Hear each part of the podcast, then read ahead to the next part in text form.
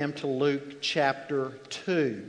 Let's read together verses 1 to 20. I want to bring a message this morning entitled Joy to the World, the Lord has come. Would you stand for the reading of God's word, please? Luke chapter 2, beginning in verse 1. The scripture says, In those days a decree went out from Caesar Augustus that all the world should be registered. This was the first registration while Quirinius was governor of Syria.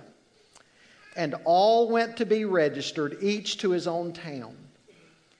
And Joseph also went up from Galilee, from the town of Nazareth to Judea, to the city of David, which is called Bethlehem, because he was of the house and lineage of David, to be registered with Mary, his betrothed, who was with child.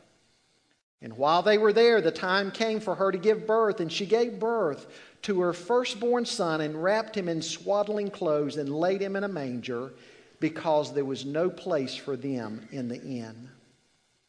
And in the same region, there were shepherds out in the field keeping watch over their flock by night.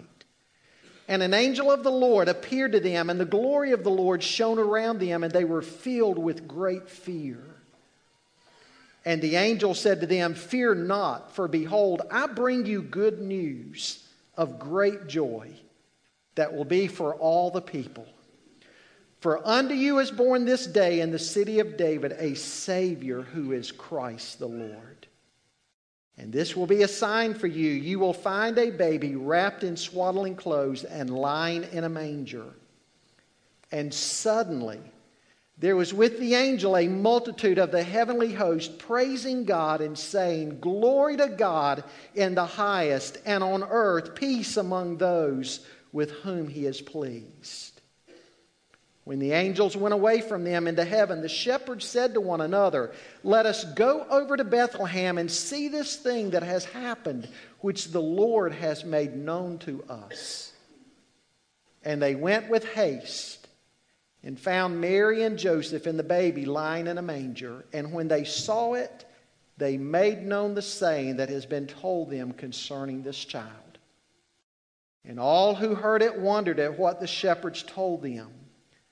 But Mary treasured up all these things, pondering them in her heart. And the shepherds returned, glorifying and praising God for all they had heard and seen as it had been told them. Let's go to the Lord in prayer.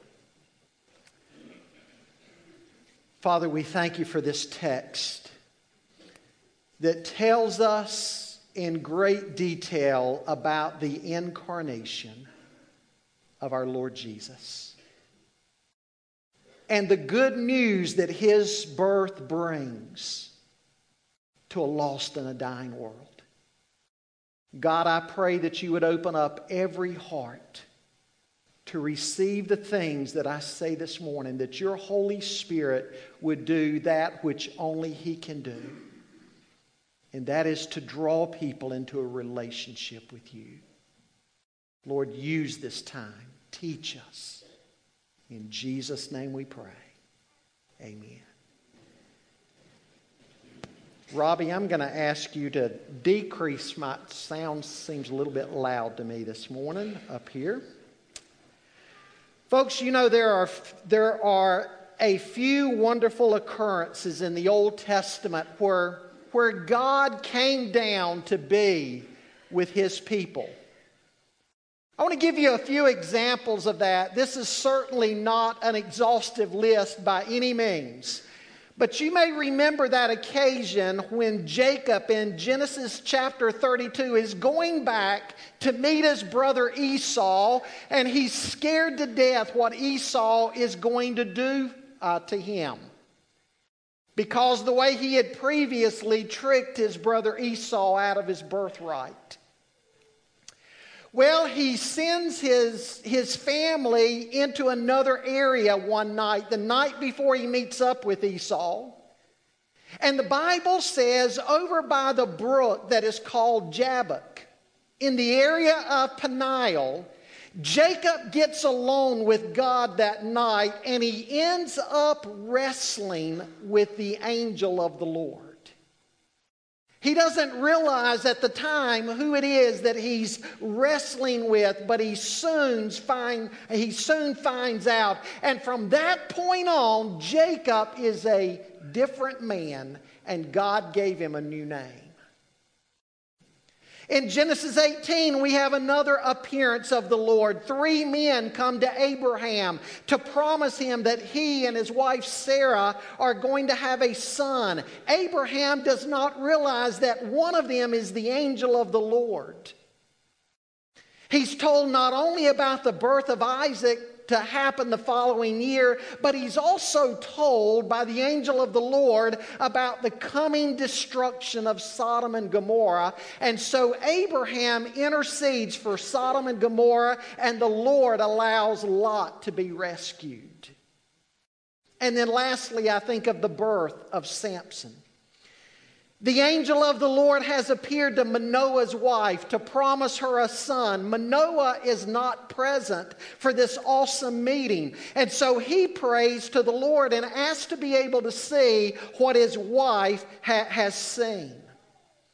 And so the angel of the Lord appears to them again, and they ask the name of the angel, and the angel says, Why do you ask me concerning my name, seeing that my name is wonderful? They don't realize it's the angel of the Lord. But as they offer the burnt offering uh, to the Lord, the angel of the Lord ascends back into heaven in the flames, and Manoah thinks that they will surely die on the spot because they have seen the Lord. Folks, what Jacob saw, what Abraham saw, what Manoah and his wife saw were those times, few and far between in the Old Testament, when God breaks in and reveals himself in a special and a glorious way to his people. But none of those occurrences even begin to compare to what is now taking place as we come to this narrative in Luke chapter 2. Heaven burst in unexpectedly from nowhere to announce the incarnation, the Word made flesh. Heaven literally came down to these shepherds, and they had the good news of the birth of Jesus Christ preached to them and, and what this special birth would forever mean to the world. Now, what we see is, is that the announcement received by the shepherds was an announcement that would forever change the world. Folks, it is a message of joy to the world because the Lord has come. Think about that.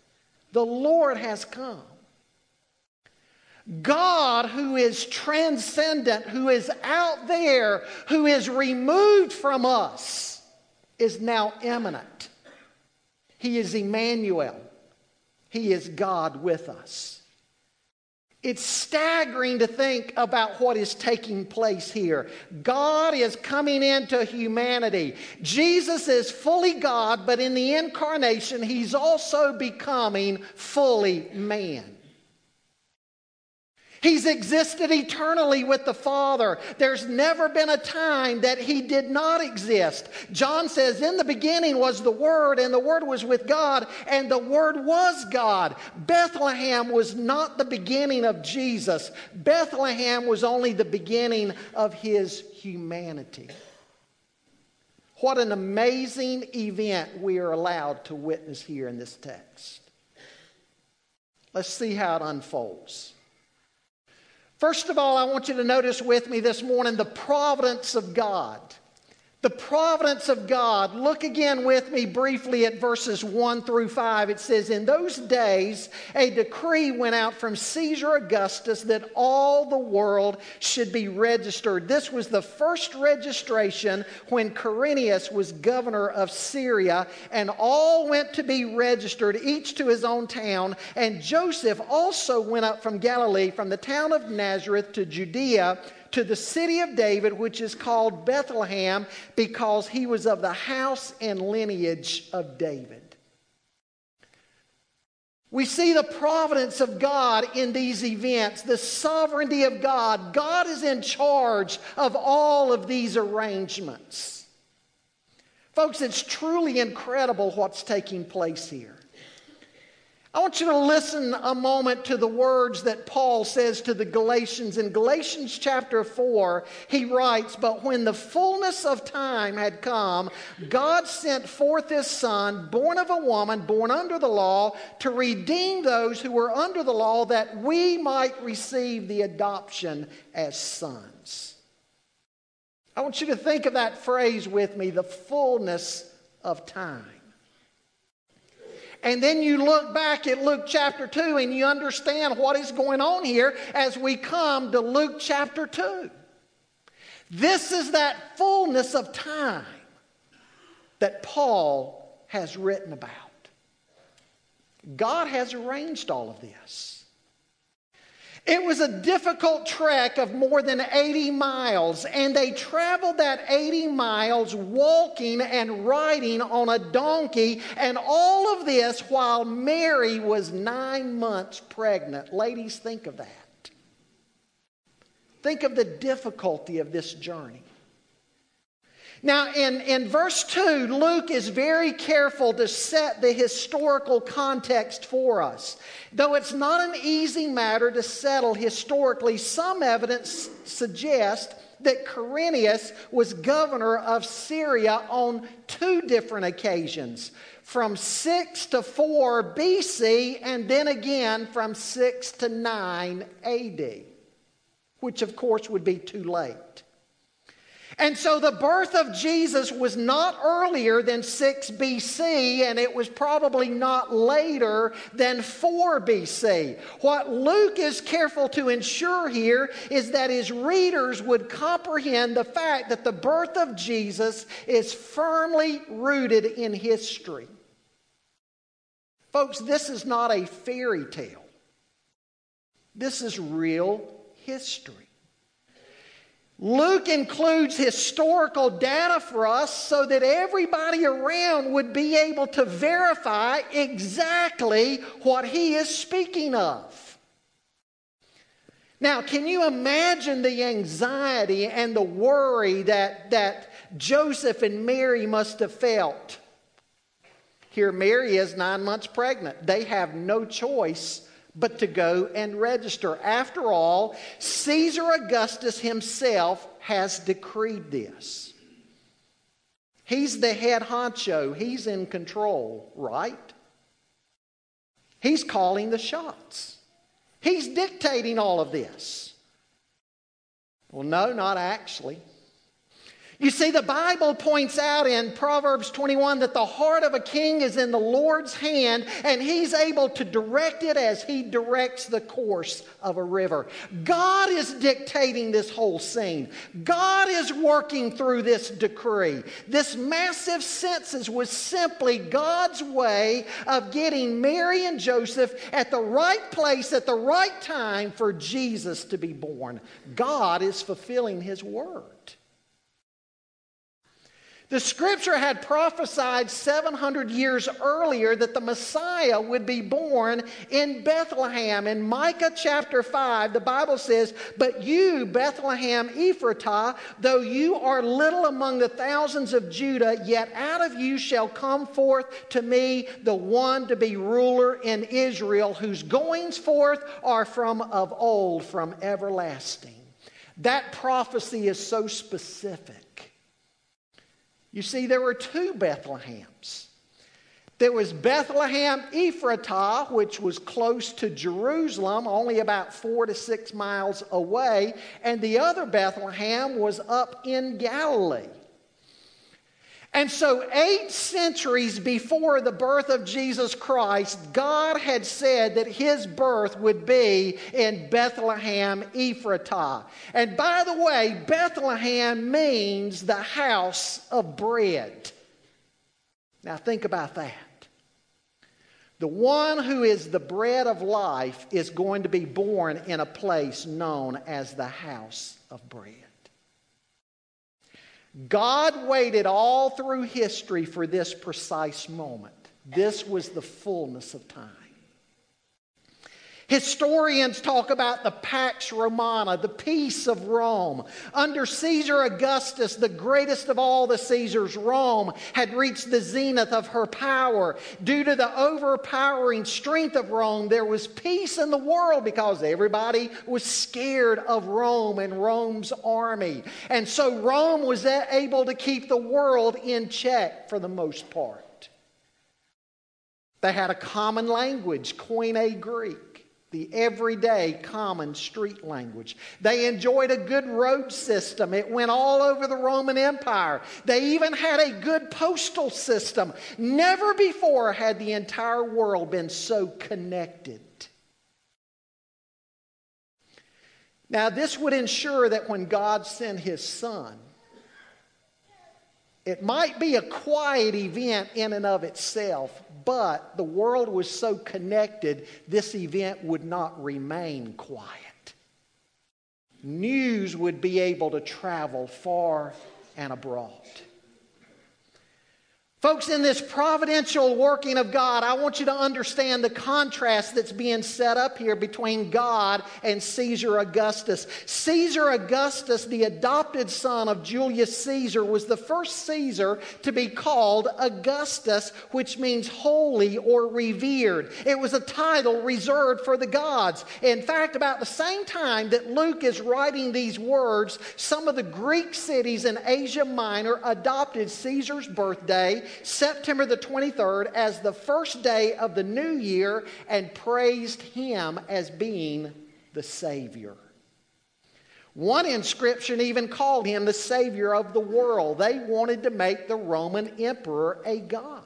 And so here was this Augustus making his political decree, thinking he was God, while all the time he's just a pawn in the hands of the true and the living God.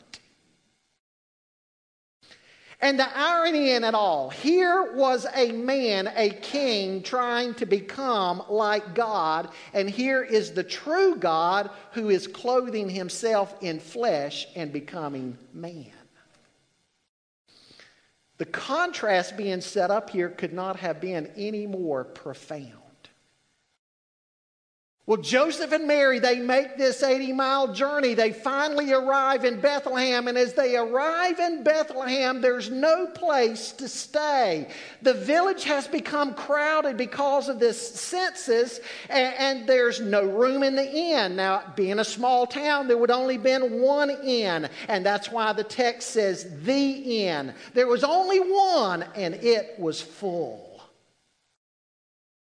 And so where in Bethlehem was Jesus born? Well, we know he was laid in a manger, the Bible says, which was a wooden feed box for sheep and cows. And that's why we assume he was born in a barn. Most nativity scenes have a wooden stable. But given the common practice of the day at the time, it was probably a shallow cave in a hillside. And those shallow caves were, were all around. Past couple of weeks, I'm just, I'm just doing all kinds of stuff to mess up your manger scenes, aren't I? I, I I've told you there was more than three wise men in all probability, and it's probably not a wooden stable, it's a cave. But this is where the Christ child was born. If you travel to Bethlehem today and, and want to visit the traditional site of the birth of Jesus, they'll take you to a cave. And over top of that cave in Bethlehem, they've built the church of the Nativity. Dr. Steve Patterson in our church is doing some engineering work there at the church of the Nativity. He can tell you a lot more about it than I can. But, folks, I want you to think about the providence of God in all of this. God has arranged the birth of His Son to be precisely as we read. Why did God do things this way? Why did God do things so humbly? From man's perspective, Joseph and Mary were nobodies, they were peasants, poor peasants from a nowhere town. Why did God do things this way? He did so in order to identify with us. In 2 Corinthians 8, verse 9, the Bible says, For you know the grace of our Lord Jesus, that though he was rich, yet for your sakes he became poor, that you through his poverty might become rich. Ray Stedman writes Now, you would think that if God so rules the world as to use an empire wide census to bring Mary and Joseph to Bethlehem, he surely could have seen to it that a room was available in the inn. Yes, he could have. And Jesus could have been born into a wealthy family. He could have turned stone into bread in the wilderness. He could have called 10,000 angels to his aid in Gethsemane. He could have come down from the cross and saved himself. The question is not what God could do, but what God willed to do. God's will was that through Christ, though, though Christ was rich, yet for your sake he became poor. The no vacancy signs over all of the motels in Bethlehem were for your sake. For your sake, he became poor. God rules all things, Stedman writes, even motel capacities for the sake of his children. The Calvary Road begins with a no vacancy sign in Bethlehem and ends with the spitting and scoffing and the cross in Jerusalem. Folks, I want you to see, first of all, this morning that the providence of God in all of these arrangements is simply amazing. It is phenomenal. God has taken care of every detail just the way God wanted it to be done and the way God had prophesied that it would be done. How is He able to do this? Because He's God. He's sovereign God and He rules and He reigns in the universe. And I want to tell you this morning if God can take care of all of these arrangements just according to His Word, like He said hundreds of years before, then that means He can take care of your life and my life. There is no detail about your life or my life that is out of the view of Almighty God. God sees everything about your life, God knows you. Jesus Jesus said in the Sermon on the Mount that He even knows the hairs on your head. He knows everything. Not even a sparrow falls into the bosom of the earth, but what God doesn't take notice of it. He knows every detail of your life. And the Bible says God loves us, for God so loved the world that he gave his only begotten Son. And He uses the events of your life and my life to bring us into a relationship with Him.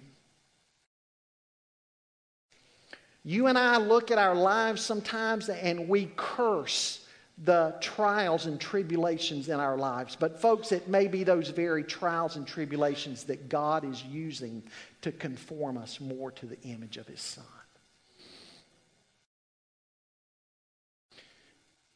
I want you to understand this Christmas season, this providential God that we have. He is a great and an awesome and a mighty God. Now, secondly, I want you to see the proclamation that begins there in verse 18. Uh, excuse me, verse 8. The proclamation.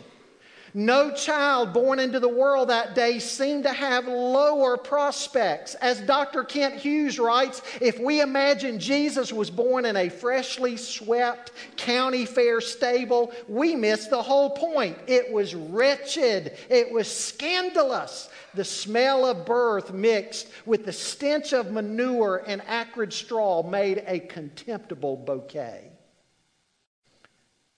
Hughes goes on to write, it was clearly a leap down, as if the Son of God rose from his splendor, stood poised at the rim of the universe, and dove headlong, speeding through the stars over the Milky Way to Earth's galaxy, where he plunged into a huddle of animals. Nothing could be lower. And yet, look at the clarity in this announcement this proclamation. No greater birth has ever occurred. And God proclaimed this birth to the shepherds, and that was no accident either. That was providential. Shepherding was very important in Jewish life. In Israel, sheep were the common livestock, and shepherding sheep was a way of life for many Jews. There were also those who were shepherds in a more professional sense. Instead of being a family landowner with sheep and, and, and all sorts of things to support your family, there were shepherds who were professional shepherds and who were wandering herdsmen. And they moved throughout the land land, staying wherever they could for as long as they could, and they supported their flocks.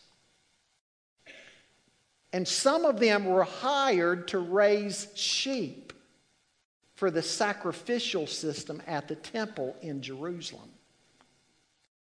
By the way, the, the shepherds who raised sheep for the sacrificial system in Jerusalem, many of them kept their flocks in the fields of Bethlehem. Again, uh, only about four to six miles away from Jerusalem. Some people think it was these very shepherds who had customarily been raising sheep for the temple sacrificial system who were the shepherds that the announcement of the one who's the Lamb of God came to for the first time.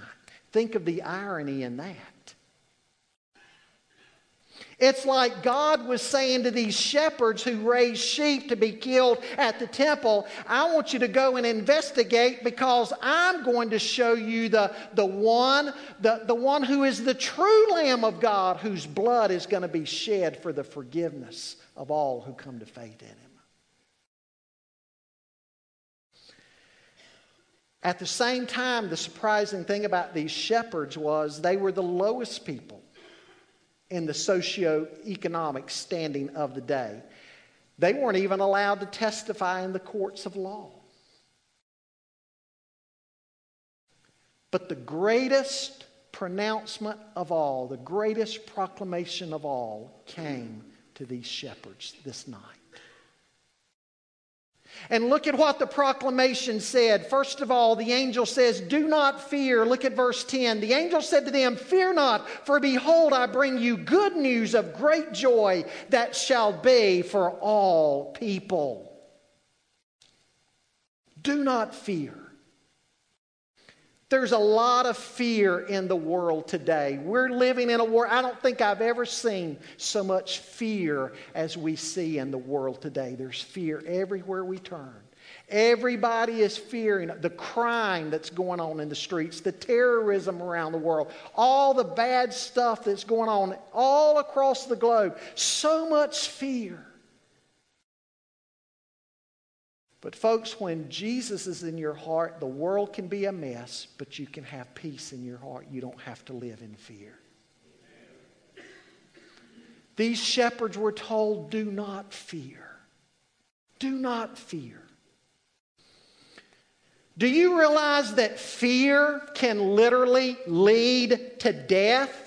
Time and again, this has been shown to be true. After the 1994 Northridge, Los Angeles earthquake, over 100 Californians literally died of fright, according to Robert Kloner, cardiologist at the Good Samaritan Hospital in Los Angeles. He found that fear can be so intense that the brain triggers a release of hormones and chemicals that can literally stop the heart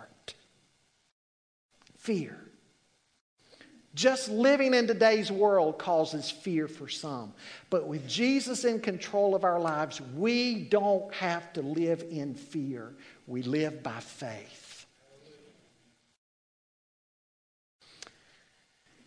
Does that mean he solves all of our problems? No, but he gives us the strength and the wisdom and guidance to live through those problems and come out the other side victorious.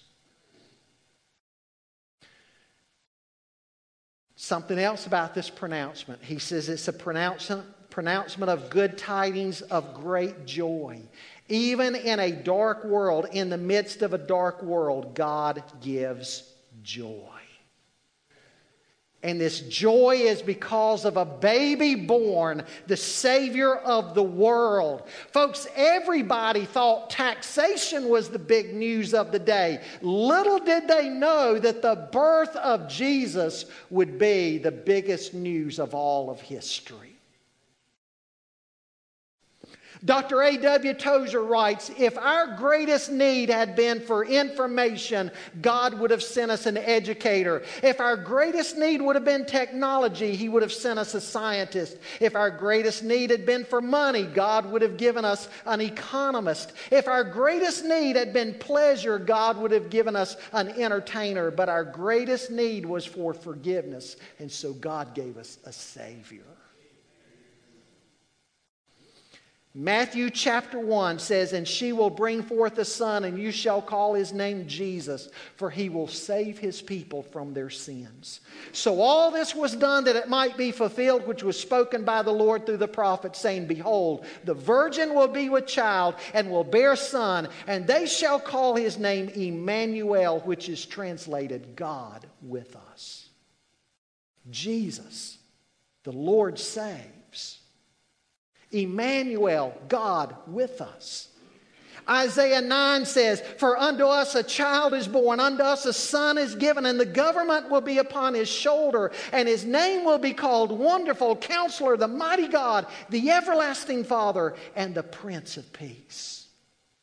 He was born, he was human, but he's given, he's God. He's fully divine and fully human. He's the God man and his name shall be called Wonderful Counselor, the Mighty God, the Everlasting Father, and the Prince of Peace. Good news of great joy, which shall be for all people. For unto you is born this day in the city of David a Savior who is Christ the Lord. Folks, there's never been a proclamation that could even come close to equaling that proclamation. God's announcement to you and to me that there is an answer, there is His answer to our sin problem. You see, the Bible says all we like sheep have gone astray. We've each turned to, to our own way. But God has laid on him the iniquity of us all. We've all sinned and come short of the glory of God. And the wages of sin is death, but the free gift of God is eternal life through Jesus Christ our Lord. What a proclamation! That men and women who have no hope who have no relationship with God. We're alienated from God. We've gone our own way and we've made a mess out of our lives. We've made a mess out of the world. We've made a mess out of everything. God says, I'm giving you a Savior that you can be reconciled to me, that you can have life, and not just life, but eternal life. That's the proclamation that we have through Jesus Christ our Lord. Good news. That's saying the least, isn't it? Good news. Well, lastly, I want you to see the promise. Look at verses 15 and 16. It says, When the angels went away from them into heaven, the, the shepherds said to one another, Let's go over to Bethlehem and see this thing that has happened, which the Lord has made known to us. And they went with haste and found Mary and Joseph and the baby lying in a manger. They found things just as God had said. Now, folks, imagine the confirmation that all of this must have been for Mary. I mean, think about the trip the circumstances of the birth, none of it like she would have imagined. Maybe she's begun to question the validity of the angel's visit to her nine months earlier. After all, if her child was the Messiah, why would she be out in a cave giving birth and putting her child in a feed box? But now, not only wise men show up, but these shepherds, and these shepherds are telling her and Joseph this announcement that's come to them from the heavenly host out in the fields. All of this must have just absolutely blown Mary away and been a tremendous confirmation in her own heart. They see the one who is the promise. He's the promised Messiah. And after seeing him, it changes their lives. Look at what they do. They witness, they go out making known to everybody what was told to them. Not only witness, but meditation. All who heard it wondered, and Mary pondered all these things in her heart. And then there was praise. The shepherds went back praising God and glorifying God. Folks, shouldn't this be our response too? Witness, telling others, meditation, thinking of what God has done to save us, and praise, thanking Him every day should be our response.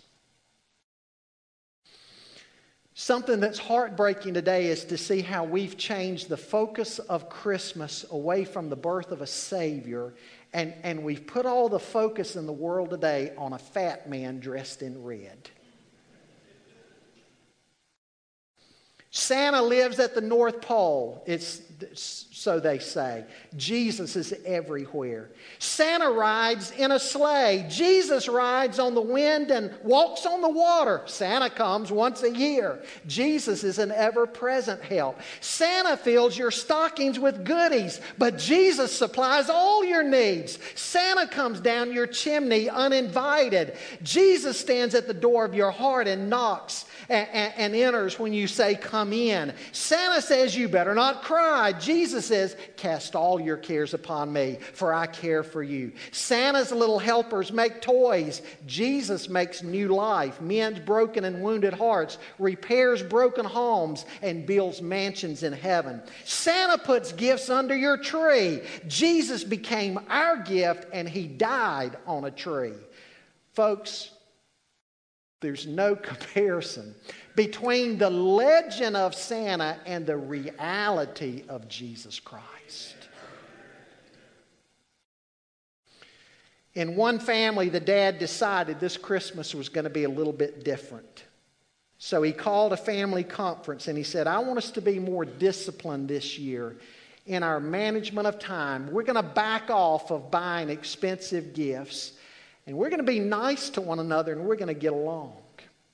Boy, he was getting all pumped up like a coach before a big game, and he finally said, This is going to be the best Christmas ever.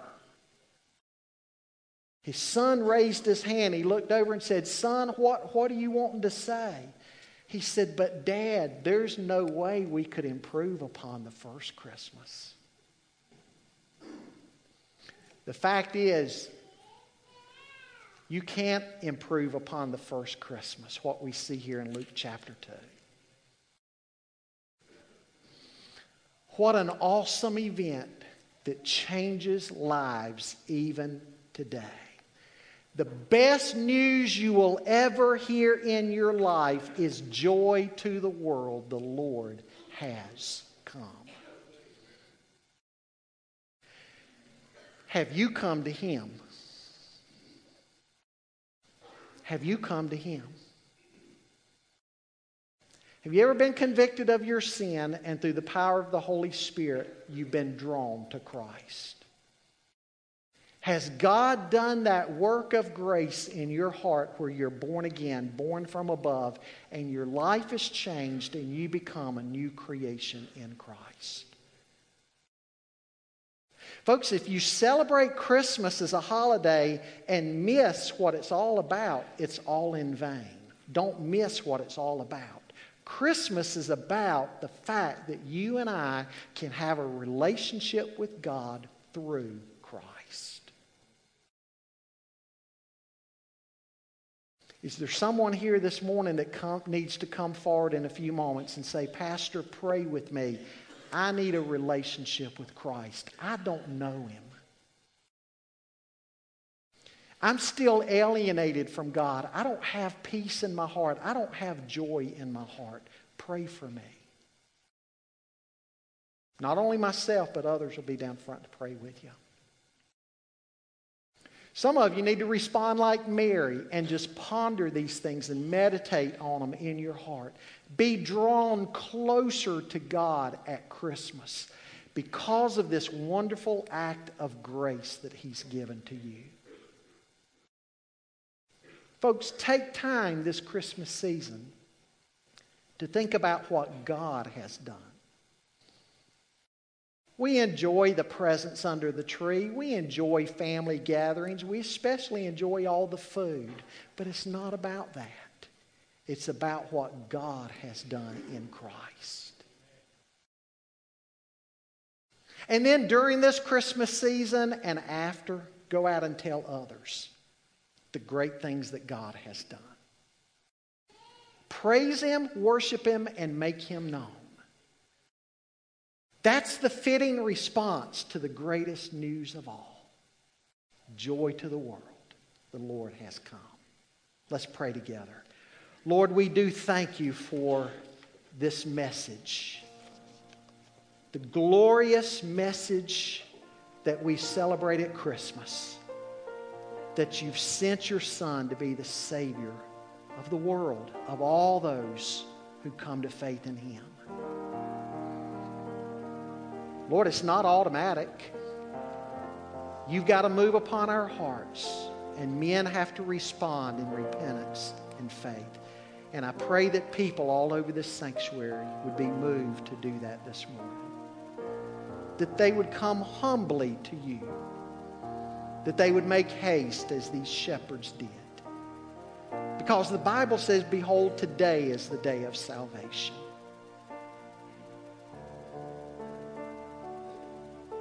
Lord, for those who have had that experience of the new birth in the past, I pray that we would constantly ponder the great things that you've done for us the salvation, the forgiveness, the peace. And that every day that we would live out the joy that you bring to our lives. And Lord, help us to be a witness to others because countless others don't have this hope that we have. They're going to go to bed tonight and they're still going to be just as hopeless as when they got up this morning. Help us to be a witness to them that they too might know. For it's in Christ's name that we pray.